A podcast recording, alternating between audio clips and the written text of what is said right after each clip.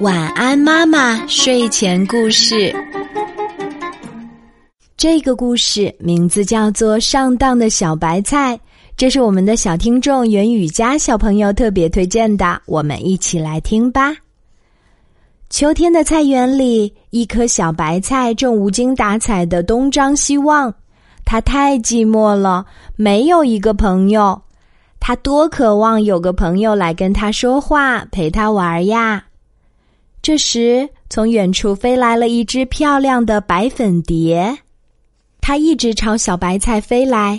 小白菜大声喊：“你好，漂亮的蝴蝶，别忙着飞走，咱们玩一会儿吧。”“好啊，小白菜，我叫白粉蝶，我和蜜蜂一样是来给你授粉的。”小白菜有点抱歉地说：“对不起，我的花要明年春天才开呢。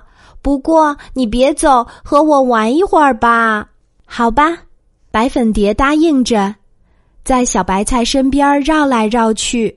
它忽起忽落，趁小白菜不注意的时候，偷偷地下了20多个卵，粘在了白菜叶的背面。“再见啦，小白菜，我要走啦，等以后有时间再来和你玩吧。”说着，白粉蝶就飞走了。几天以后，小白菜有点想念白粉蝶了，它还要找白粉蝶玩，可是它忽然觉得有许多小东西在咬自己。原来是白粉蝶的卵变成的小虫子，正在拼命地咬着吃着小白菜。